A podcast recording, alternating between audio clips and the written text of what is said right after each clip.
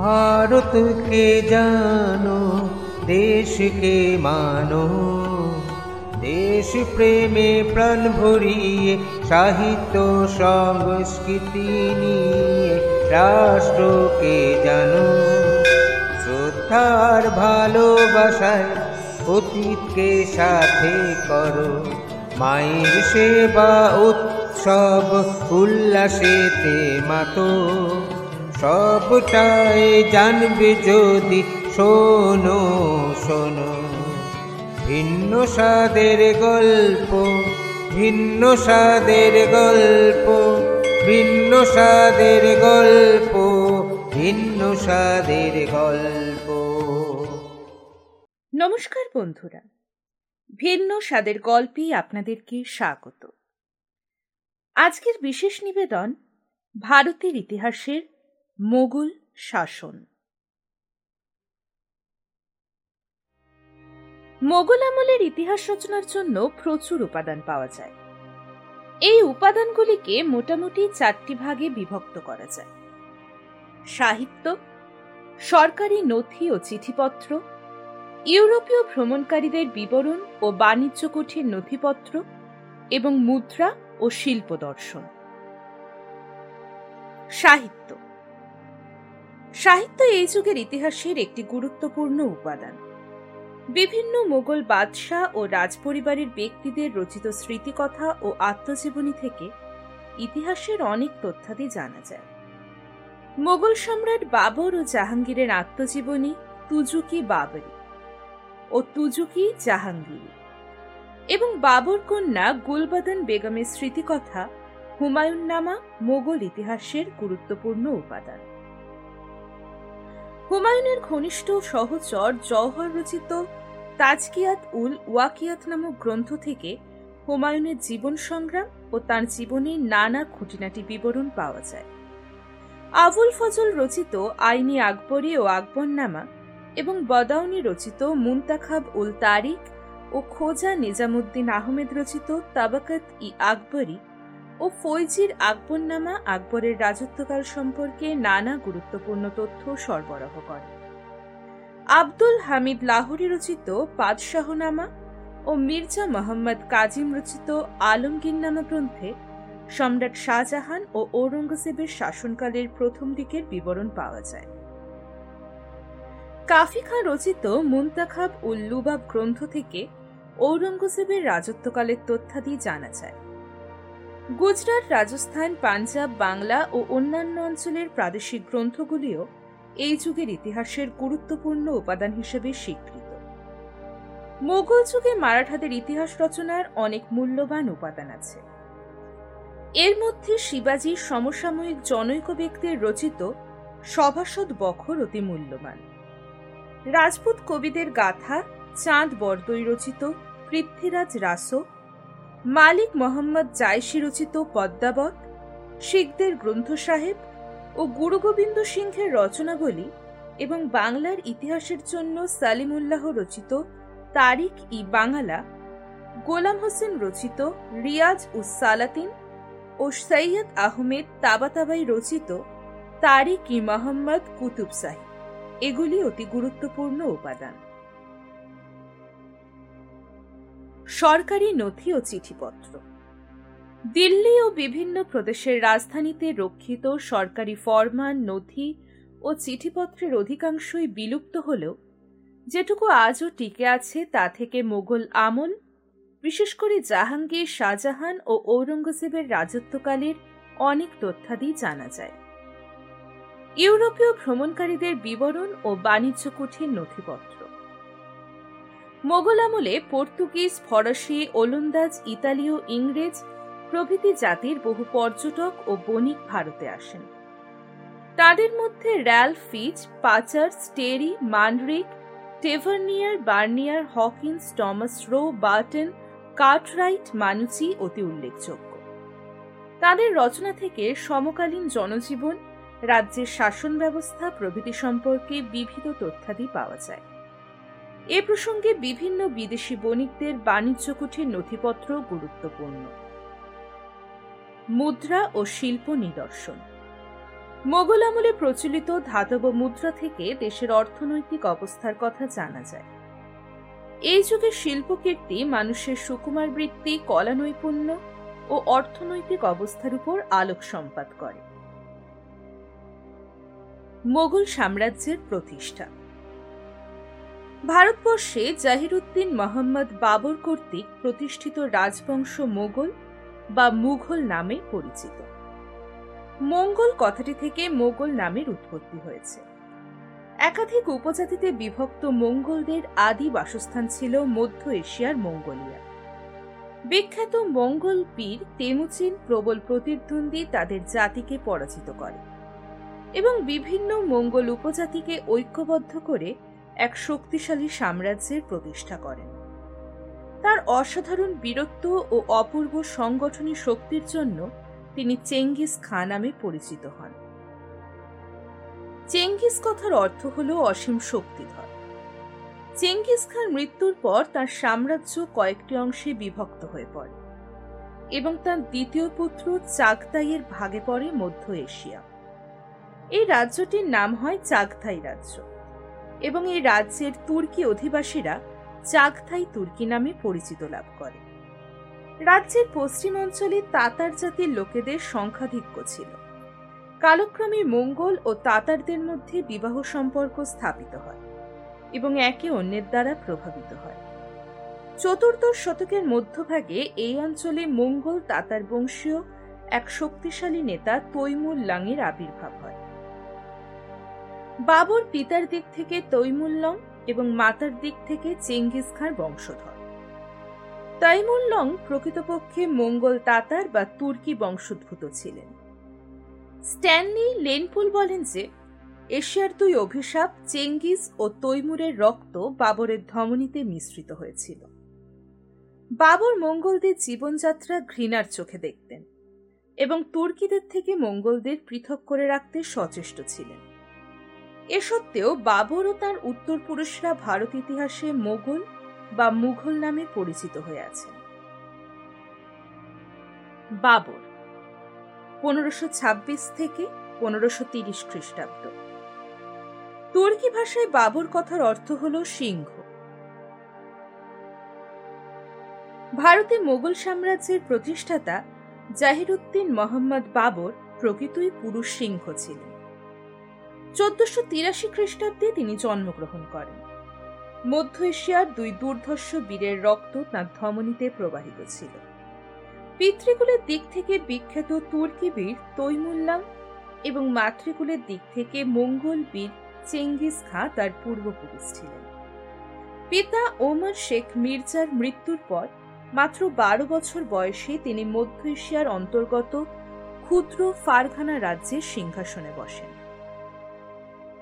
পূর্বপুরুষ তাইমুরের রাজধানী সামারখান দখল করে তিনি এক বিশাল সাম্রাজ্য স্থাপনের স্বপ্ন দেখতেন।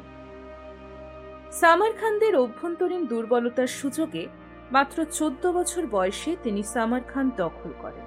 বলা বাহুল্য, অচিরেই সামার খান তার হস্তচ্যুত হয় এবং নিজ রাজ্য থেকেও তিনি বিতাড়িত হন।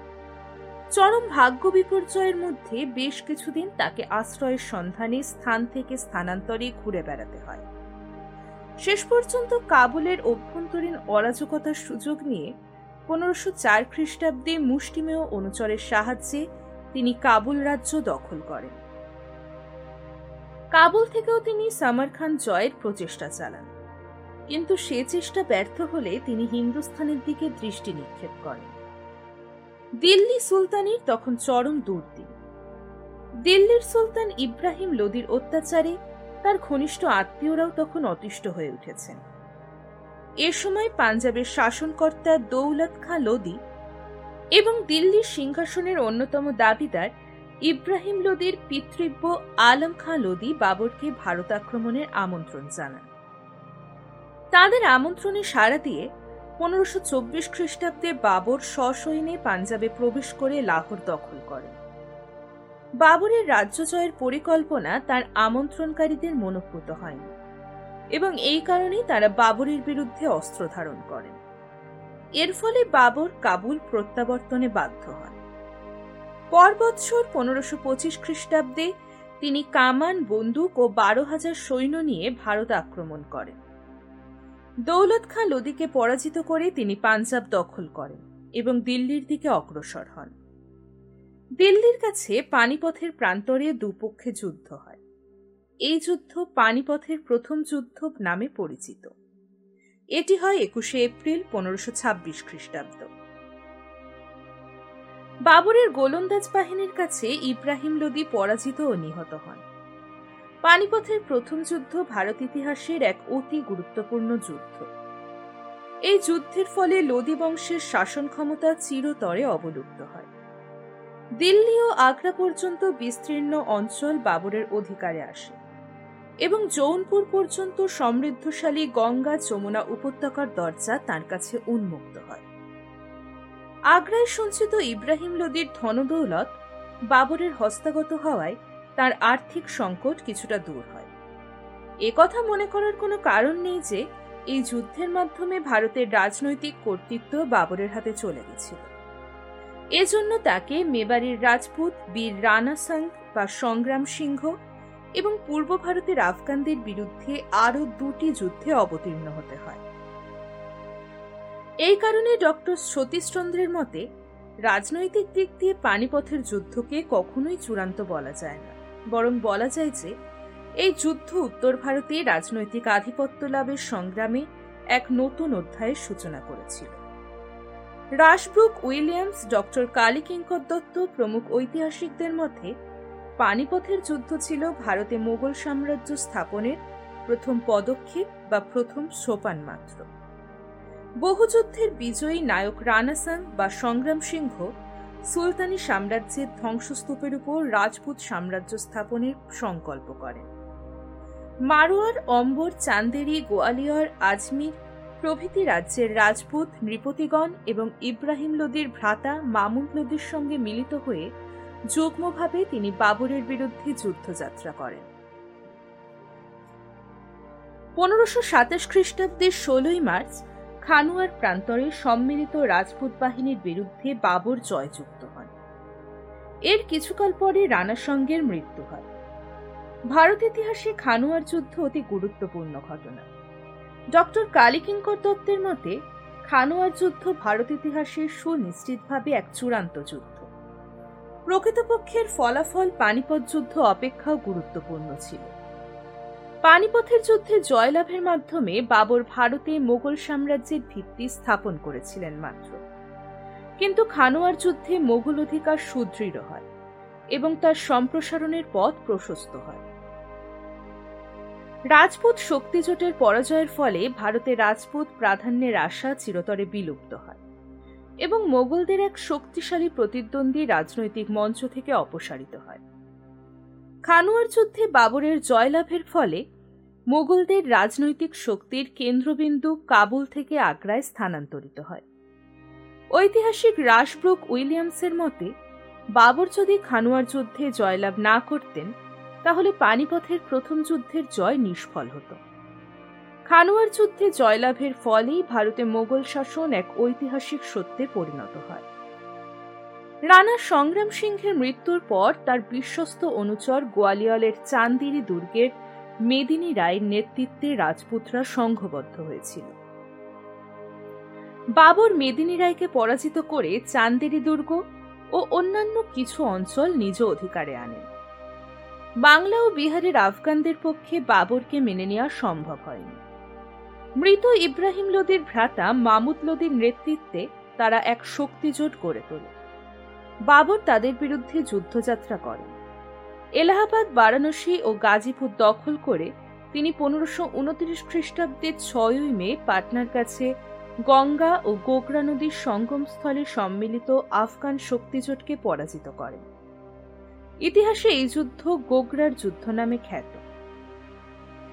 এর ফলে বাবরের এক প্রবল প্রতিপক্ষ শক্তি সাময়িকভাবে দুর্বল হয়ে পড়ে। নবগঠিত মোগল আধিপত্য সুদৃঢ় হয় এবং কাবুল থেকে গোগরা এবং হিমালয় থেকে গোয়ালিয়র পর্যন্ত ব্যাপক স্থানে মোগল সাম্রাজ্য বিস্তৃত হয়। এই যুদ্ধের এক বছর পর পনেরোশো তিরিশ খ্রিস্টাব্দে ছাব্বিশে ডিসেম্বর সাতচল্লিশ বছর বয়সে তার মৃত্যু হয়। ভারতবর্ষে বাবর মাত্র চার বৎসর রাজত্ব করে এবং এই অল্প সময়ের মধ্যে তিনি শক্তিশালী প্রতিদ্বন্দ্বীকে পরাজিত করে তিনি ভারতে একটি নতুন রাজবংশ প্রতিষ্ঠিত করে তাকে সুদৃঢ় ভিত্তির উপর স্থাপন করে যান। চার বছরের অধিকাংশ সময় তিনি যুদ্ধবিগ্রহে ব্যাপিত ছিলেন এবং এই কারণে দেশের মধ্যে কোনো নতুন শাসনতান্ত্রিক বিচার বিভাগীয় বা রাজস্ব সংক্রান্ত সংস্কার সাধন করা তার পক্ষে সম্ভব হয়নি। তার রাজ্যের অভ্যন্তরে বিভিন্ন অঞ্চলে বিভিন্ন ধরনের শাসন ব্যবস্থা প্রচলিত ছিল। জমিদার জায়গিরদার বা সামন্ত প্রভুরা স্ব প্রধান ছিলেন। তাদের দমন করা বা কোনো কেন্দ্রীভূত শাসন ব্যবস্থা গঠন করা তার পক্ষে সম্ভব হয়নি। রাসব্রুক উইলিয়ামস মন্তব্য করেন যে, বাবর তার পুত্রের জন্য যে উত্তরাধিকার রেখে যান তা ছিল দুর্বল, কাঠামোহীন ও মেরুদণ্ডহীন। এ সত্ত্বেও মোগল সাম্রাজ্যের স্থপতি হিসেবে ভারত ইতিহাসে তিনি চিরস্মরণীয় হয়ে থাকবেন। কেবলমাত্র দুঃসাহসী রণনিপুণ যোদ্ধা বা সুচতুর কূটকৌশলী হিসাবেই নয়। বিশ্বস্ত বন্ধু, স্নেহময় পিতা, শিল্প সাহিত্য ও সঙ্গীতানুরাগী হিসাবেও তিনি স্মরণীয়। ডক্টর স্মিথের মতে, সমকালীন যুগে বাবর ছিলেন এশিয়ার নৃপতিগণের মধ্যে সর্বাধিক প্রতিভাসম্পন্ন এবং ভারতীয় রাজন্যবর্গের মধ্যে সর্বশ্রেষ্ঠ আসন লাভের অধিকারী। ইতিহাসের গুরুত্বপূর্ণ উপাদান হিসেবে স্বীকৃত তুর্কি ভাষায় রচিত বাবরের স্মৃতিকথা, তুজু কি বাবরি বা বাবরনামা এক অসাধারণ সাহিত্য কীর্তি তিনি যে জগতে বাস করতেন বা যাদের সঙ্গলাভ করেছিলেন, গ্রন্থটি তারই এক বিশ্বস্ত ও প্রাঞ্জল বিবরণ। এবং সমকালীন যুগের একটি মূল্যবান ইতিহাস। গ্রন্থটি পরিসংখ্যান সমন্বিত বিশদ বিবরণী পূর্ণ। তিনি যা করেছিলেন তার একটি সামগ্রিক ও জীবন্ত চিত্র তিনি এই গ্রন্থে তুলে রেখেছিলেন। সারল্য, স্পষ্টবাদিতা ও প্রাঞ্জল্যতা গ্রন্থটির অন্যতম প্রধান বৈশিষ্ট্য। কোনো কথা গোপন না করে তিনি অকপটে নিজ দোষ ত্রুটি, ব্যক্তিগত সাফল্য ব্যথা বেদনা বন্ধুপ্রীতি সবই এই গ্রন্থে তুলে ধরেছেন। বিভিন্ন দেশ ও জাতির চরিত্র, আচার আচরণ, পোশাক পরিচ্ছদ লতাগুল্ম বৃক্ষাদি, পশুপক্ষী প্রাকৃতিক সৌন্দর্য, পাহাড়, উপত্যকা, নদ, নদী, জঙ্গল, সবকিছুর এক প্রাণবন্ত চিত্র গ্রন্থ মধ্যে উপস্থিত। এই গ্রন্থের মধ্যে ফুটে উঠেছে বাবরের কাব্যামোদী প্রকৃতিপ্রেমিক ও স্পর্শকাতর একটি মন। ঐতিহাসিক বেভারিজ বলেন যে, বাবরের আত্মজীবনী সেই সব অমূল্য গ্রন্থগুলির মতো, যেগুলি সর্বকালের জন্য এবং তার সন্ত আগস্টাইন ও রুসোর কনফেশনস এবং গিবন ও নিউটনের স্মৃতিকথার সমপর্যায়ভুক্ত।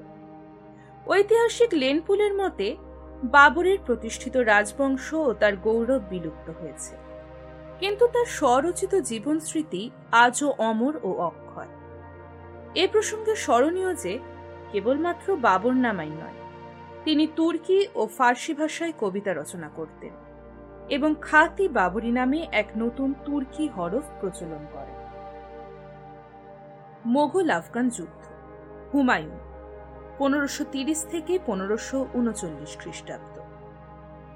বাবরের মৃত্যুর পর তার জ্যেষ্ঠ পুত্র হুমায়ুন দিল্লির সিংহাসনে বসেন। হুমায়ুন কথার অর্থ হল ভাগ্যবান। কিন্তু মানব ইতিহাসে এমন দুর্ভাগ্যপীড়িত নরপতি বিশেষ দেখা যায় না। বাবর মোগল সাম্রাজ্য প্রতিষ্ঠা করেছিলেন মাত্র। কিন্তু তাকে দৃঢ় ভিত্তির উপর প্রতিষ্ঠিত করার দায়িত্ব ছিল হুমায়ুনেরও। সিংহাসনে বসে হুমায়ুনকে নানা জটিল সমস্যার সম্মুখীন হতে হয়। এ সময় মোগলদের মধ্যে উত্তরাধিকার সংক্রান্ত কোনো সুনির্দিষ্ট আইন না থাকায় হুমায়ুনের তিন ভ্রাতা কামরান, হিলদার ও আসকারি দিল্লির সিংহাসন দখলে তৎপর হন। শেষ পর্যন্ত তিনি ভ্রাতাকে তিনি সাম্রাজ্যের তিন অংশের শাসনকর্তা নিযুক্ত করেন। কার্যত তারা স্বাধীনভাবে রাজত্ব করতেন এবং হুমায়ুনের জীবন অতিষ্ঠ করে তুলেছিলেন। এ সময় ভারতের নবপ্রতিষ্ঠিত মোগল শক্তির প্রবলতম প্রতিদ্বন্দ্বী ছিল ইব্রাহিম লোদির ভ্রাতা মামুন লোদির নেতৃত্বাধীন আফগানরা। বাংলার আফগান নবাব গিয়াসুদ্দিন মামুদ শাহ ও বিহারে উদীয়মান আফগান বীর শের খাঁর কার্যকলাপ তাঁর শিরোপীড়ার কারণ হয়। এছাড়া গুজরাটের প্রবল পরাক্রান্ত সুলতান বাহাদুর শাহের শক্তি বৃদ্ধি তাকে যথেষ্ট বিচলিত করে তোলে। তিনি মালব জয় করেন এবং খানদেশ, বেরার ও আহমদনগরের সুলতানরা তার কাছে পরাজিত হন। হুমায়ুনের শত্রু বেশ কিছু বিদ্রোহী আফগানকেও তিনি গুজরাটে আশ্রয় দিয়েছিলেন। সিংহাসনের আরোহণের ছ মাস পরে তিনি বুন্দেলখণ্ডের কালিঞ্জত দুর্গর হিন্দু অধিপতি প্রতাপরুদ্রের বিরুদ্ধে অভিযানে অগ্রসর হন। প্রতাপরুদ্রের বিরুদ্ধে অভিযোগ ছিল যে, তিনি বিদ্রোহী আফগানদের সঙ্গে ঘনিষ্ঠভাবে যুক্ত। তিনি কালিঞ্জত দুর্গ অবরোধ করেন এবং দুর্গাধিপতির কাছ থেকে বিপুল অর্থ আদায়ের পর অবরোধ প্রত্যাহার করেন। এরপর তিনি দৌড়ুয়া বা দাদরার যুদ্ধে মামুদ লোদি ও তার অনুগামী আফগানদের পরাজিত করেন। এরপর তিনি শের খা নামক জনৈক উদীয়মান আফগান বীরের অধীনস্থ সুদৃঢ় চুনার দুর্গের দিকে অগ্রসর হন। দুর্গটি চার মাস অবরোধের পর শের খাঁ মৌখিক আনুগত্য স্বীকার করলে হুমায়ুন গুজরাটের সুলতান বাহাদুর শাহের বিরুদ্ধে যুদ্ধযাত্রা করেন গুজরাটে বাহাদুর শাহের সঙ্গে হুমায়ুনের যুদ্ধের সুযোগে উদীয়মান আফগান নায়ক শের খাঁ পূর্ব ভারতে নিজ শক্তি বৃদ্ধিতে সচেষ্ট হন এবং বিহারের সিংহাসন দখল করেন। অতঃপর তিনি বাংলার বেশ কিছু অংশ দখল করে রাজধানী গৌড় অবরোধ করেন। শেরখার শক্তি বৃদ্ধিতে শঙ্কিত হুমায়ুন তার বিরুদ্ধে যুদ্ধযাত্রা করেন। তার অধীনস্থ চুনার দুর্গ অবরোধ করেন। এই দুর্গটি জয় করতে হুমায়ুনের ছয় মাস সময় লাগে এবং এই সুযোগে শেরখা গৌড় ত্যাগ করে অন্যত্র চলে যান। হুমায়ুন বিনা বাধায় গৌড়ে প্রবেশ করে আমোদ প্রমোদে মত্ত হন এবং নয় মাস বাংলায় অতিবাহিত করেন। সেই সুযোগে শের খা চুনার দুর্গ পুনরুদ্ধার করেন এবং বারাণসী জৌনপুর প্রভৃতি স্থান দখল করে কওনজ পর্যন্ত অগ্রসর হন। এই সংবাদে হুমায়ুন আতঙ্কিত হয়ে ওঠেন, কারণ শের খান এই বিজয় তার দিল্লি প্রত্যাবর্তনের পথে বাধা সৃষ্টি হয়। তিনি কাল বিলম্ব না করে আগ্রার দিকে অগ্রসর হন এবং বক্সারের কাছে চৌসা নামক স্থানে দুপক্ষের তুমুল দ্বন্দ্ব হয়। এই যুদ্ধ চৌসার যুদ্ধ নামে পরিচিত।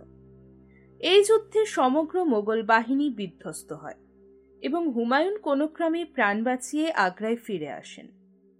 এই যুদ্ধে জয়লাভের ফলে সমগ্র বাংলা, বিহার, জৌনপুর ও কৌনুজে শেরখার আধিপত্য প্রতিষ্ঠিত হয়। তিনি শেরশার উপাধি ধারণ করে রাজকীয় মহিমায় নিজেকে ভূষিত করেন।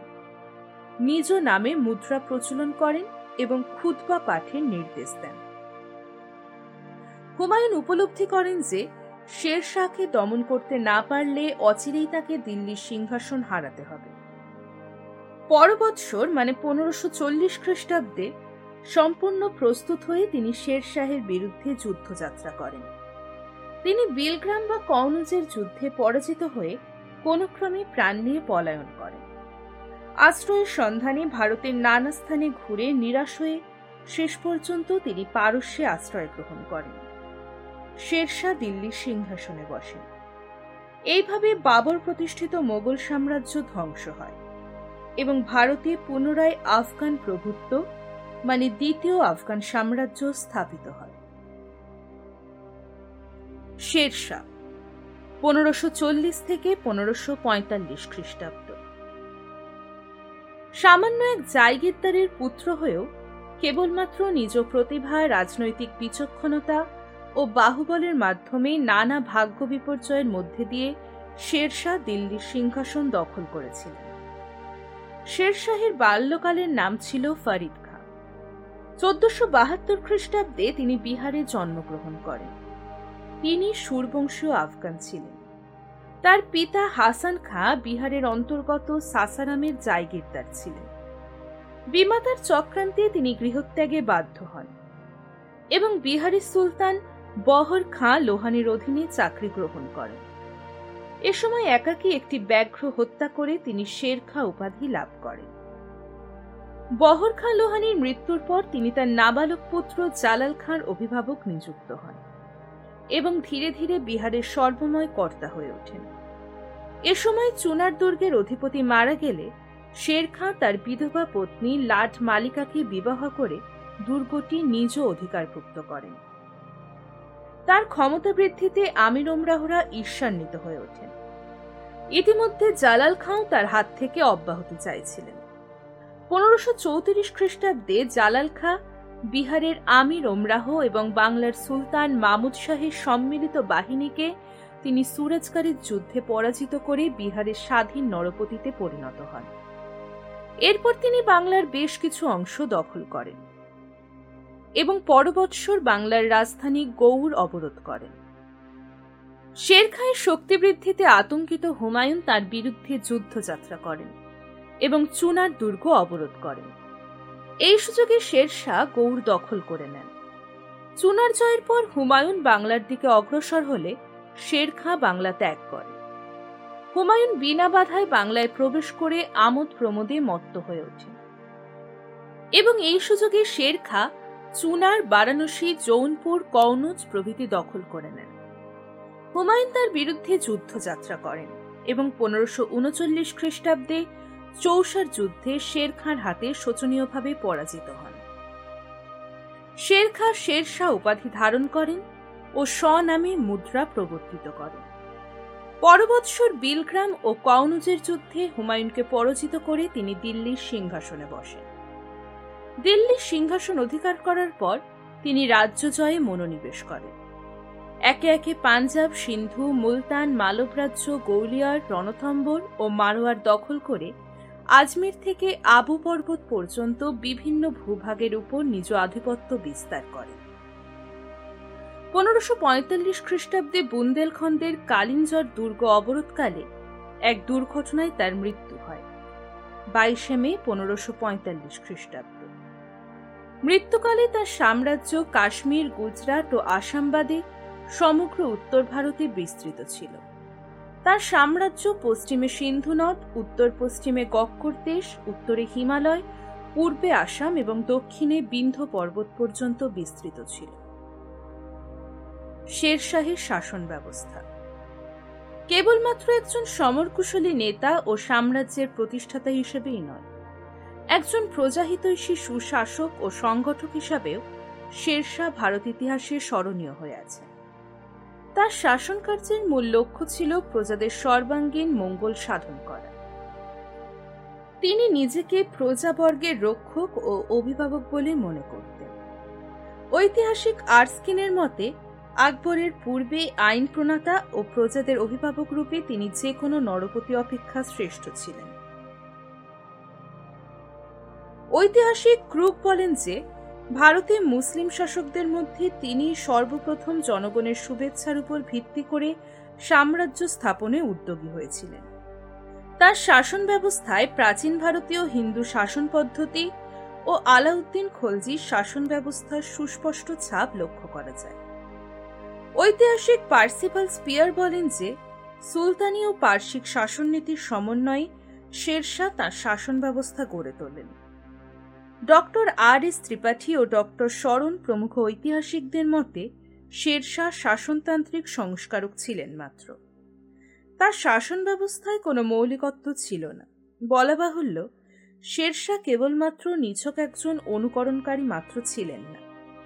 পুরনো হিন্দু মুসলিম শাসন ব্যবস্থার সঙ্গে নিজ মৌলিক চিন্তাধারার সমন্বয় সাধন করে তিনি একটি সুষ্ঠু শাসন ব্যবস্থা গড়ে তোলেন।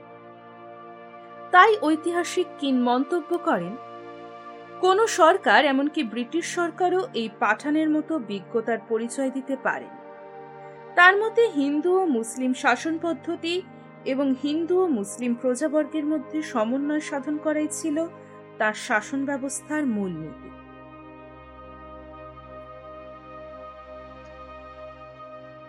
কেন্দ্রীয় শাসন ব্যবস্থার শীর্ষে ছিলেন স্বয়ং সম্রাট। তিনি ছিলেন সকল ক্ষমতা ও শক্তির উৎস। শাসন কার্যে তাকে সাহায্য করার জন্য চারজন মন্ত্রী ছিলেন। দেওয়ানি উজিরাত, দেওয়ানি আর্জ, দেওয়ানি রিসালাত ও দেওয়ানি ইনশা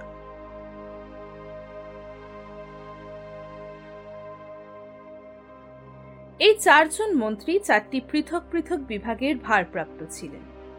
এছাড়া দেওয়ানি কাজী বা প্রধান বিচারপতি ও দেওয়ানি বাড়িত বা গুপ্তচর বিভাগের প্রধানের মর্যাদা ছিল মন্ত্রীর অনুরূপ।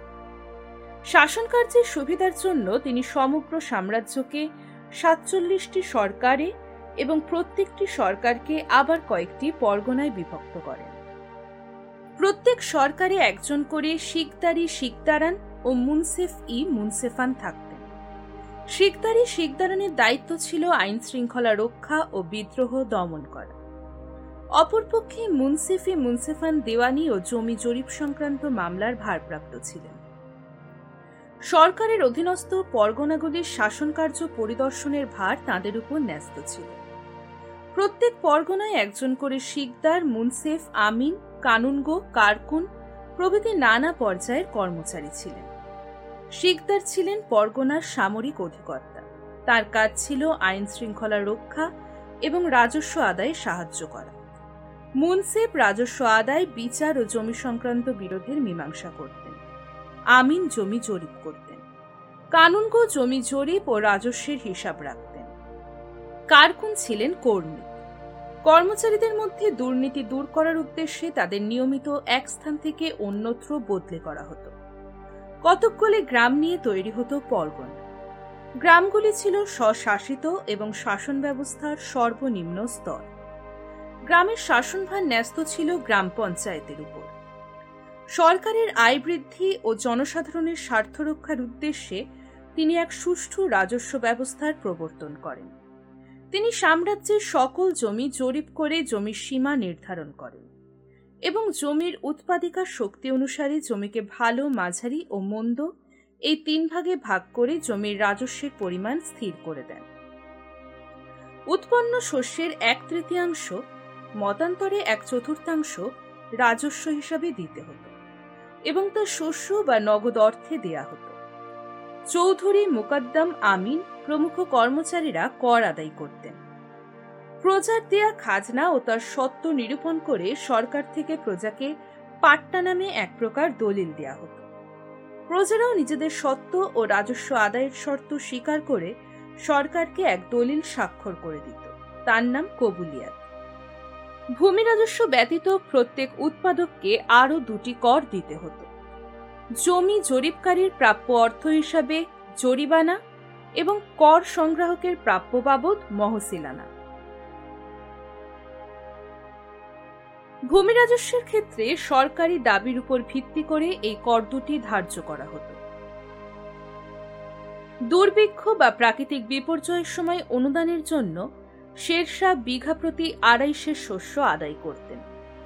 কৃষকদের মঙ্গলের কথা চিন্তা করে তিনি প্রাকৃতিক বিপর্যয়ের ক্ষেত্রে খাজনা মুকুব করতেন, এমনকি ঋণও দিতেন। ব্যবসা বাণিজ্যের উন্নতির জন্য তিনি সাম্রাজ্যের বিভিন্ন অংশে প্রচলিত বিভিন্ন ধরনের অপ্রয়োজনীয় ও অবৈধ শুল্কগুলি তুলে দেন। তার মুদ্রা ব্যবস্থার সংস্কার উচ্চ প্রশংসার দাবি রাখে। খুচরোর অভাব মুদ্রায় খাদের আধিক্য জাল ও পূর্ববর্তী রাজন্যদের মুদ্রার অস্তিত্ব তাকে মুদ্রা ব্যবস্থার সংস্কারে বাধ্য করে। তিনি রূপী নামক রৌপ মুদ্রা ও দাম নামক তাম্র মুদ্রা প্রবর্তন করেন। তিনি স্বর্ণ মুদ্রাও প্রবর্তন করেছিলেন। তিনি বিচার বিভাগেও সংস্কার সাধন করেন। তার সুশাসনে দেশে শান্তি বিরাজ করত। তার বিচার ব্যবস্থা ছিল কঠোর ও পক্ষপাতহীন।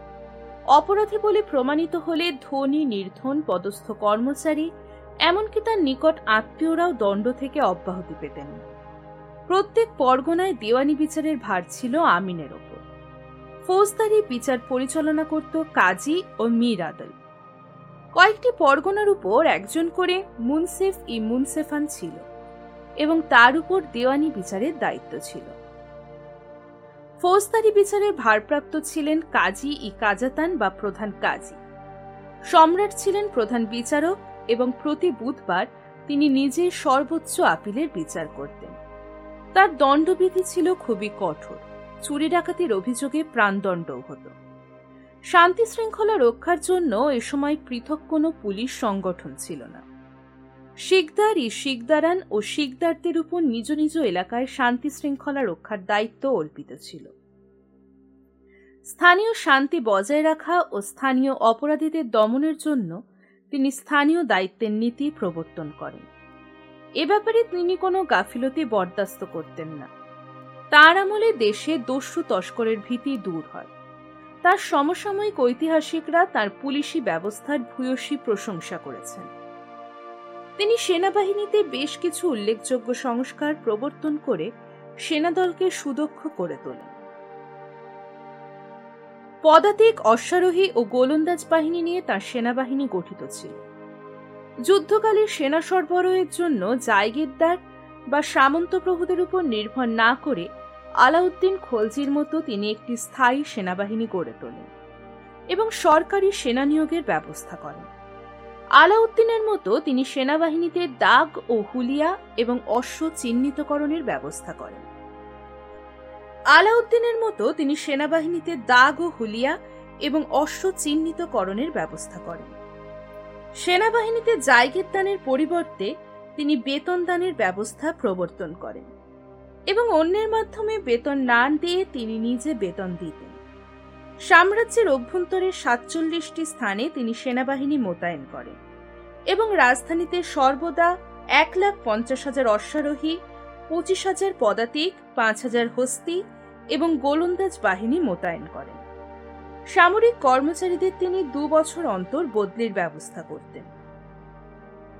সাম্রাজ্যের অভ্যন্তরে যোগাযোগের জন্য শেরশাহ বহু রাস্তা নির্মাণ করেন।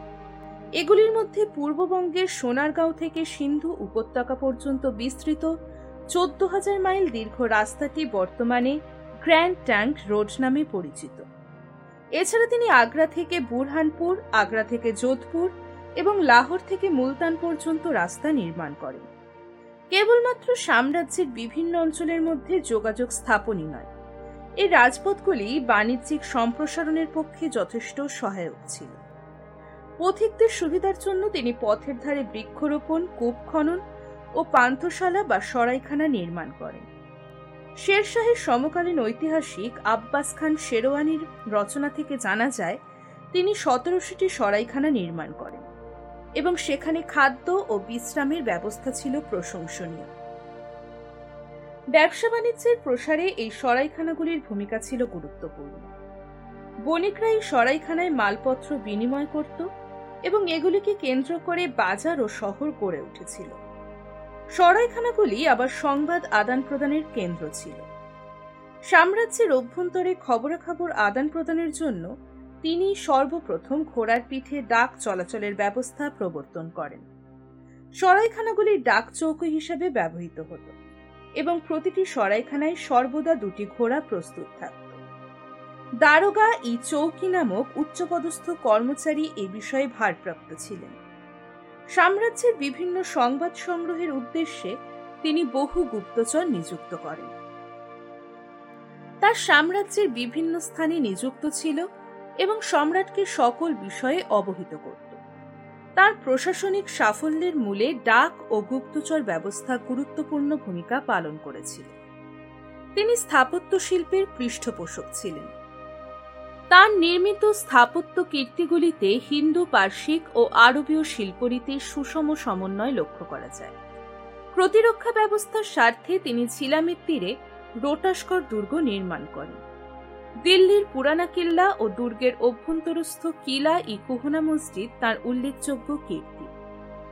সাসারামে নির্মিত তার সমাধি মন্দির তার শিল্পকীর্তির সর্বোৎকৃষ্ট নিদর্শন।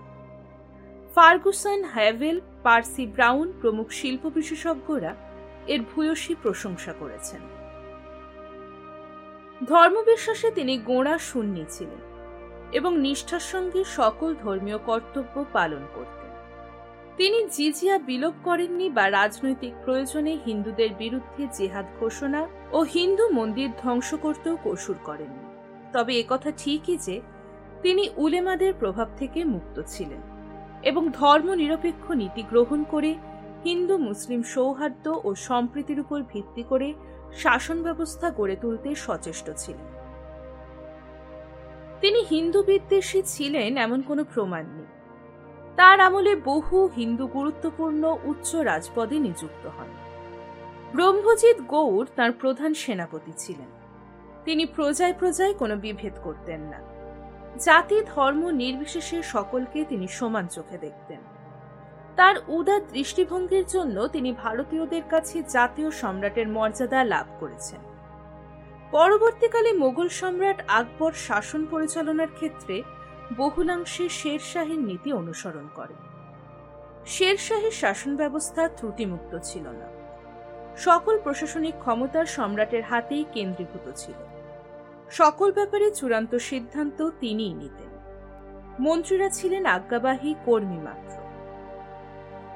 এই ধরনের ব্যক্তি নির্ভর শাসন ব্যবস্থা দুর্বল হতে বাধ্য ছিল। প্রশাসনে আফগানরাই ছিল সর্বেসর্বা সেখানে ভারতীয় বা অন্যান্য জাতিগোষ্ঠীর বিশেষ কোনো স্থান ছিল না। পরধর্ম সহিষ্ণু হওয়া সত্ত্বেও তিনি অমুসলমানদের উপর থেকে জিজিয়া কর প্রত্যাহার করেন তিনি রাজস্ব বিভাগের কর্মীদের দুর্নীতি সম্পূর্ণ দূর করতে পারেননি। এ সত্ত্বেও বলতে হয় যে, মাত্র পাঁচ বছরের মধ্যে তিনি সাম্রাজ্যে এক সুষ্ঠু শাসন ব্যবস্থা গড়ে তোলেন। ঐতিহাসিক স্মিথ বলেন যে, শেরশাহ আর কিছুকাল জীবিত থাকলে ভারতের ইতিহাসে হয়তো মহান মোগলদের আবির্ভাব সম্ভব হতো না।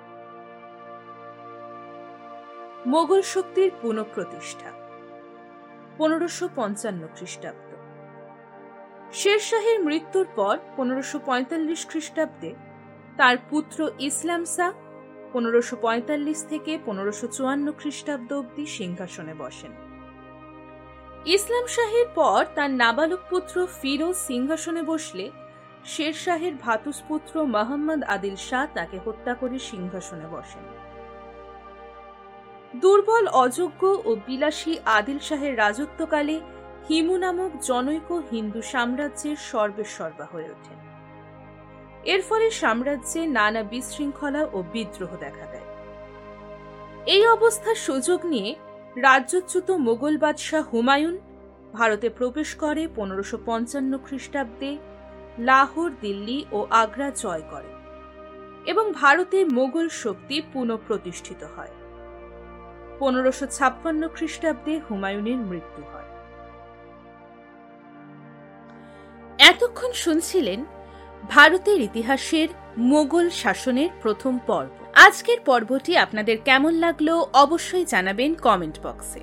আর এখনও যদি আমার চ্যানেলটিকে সাবস্ক্রাইব করে না থাকেন, এক্ষুনি চ্যানেলটিকে সাবস্ক্রাইব করে নিন।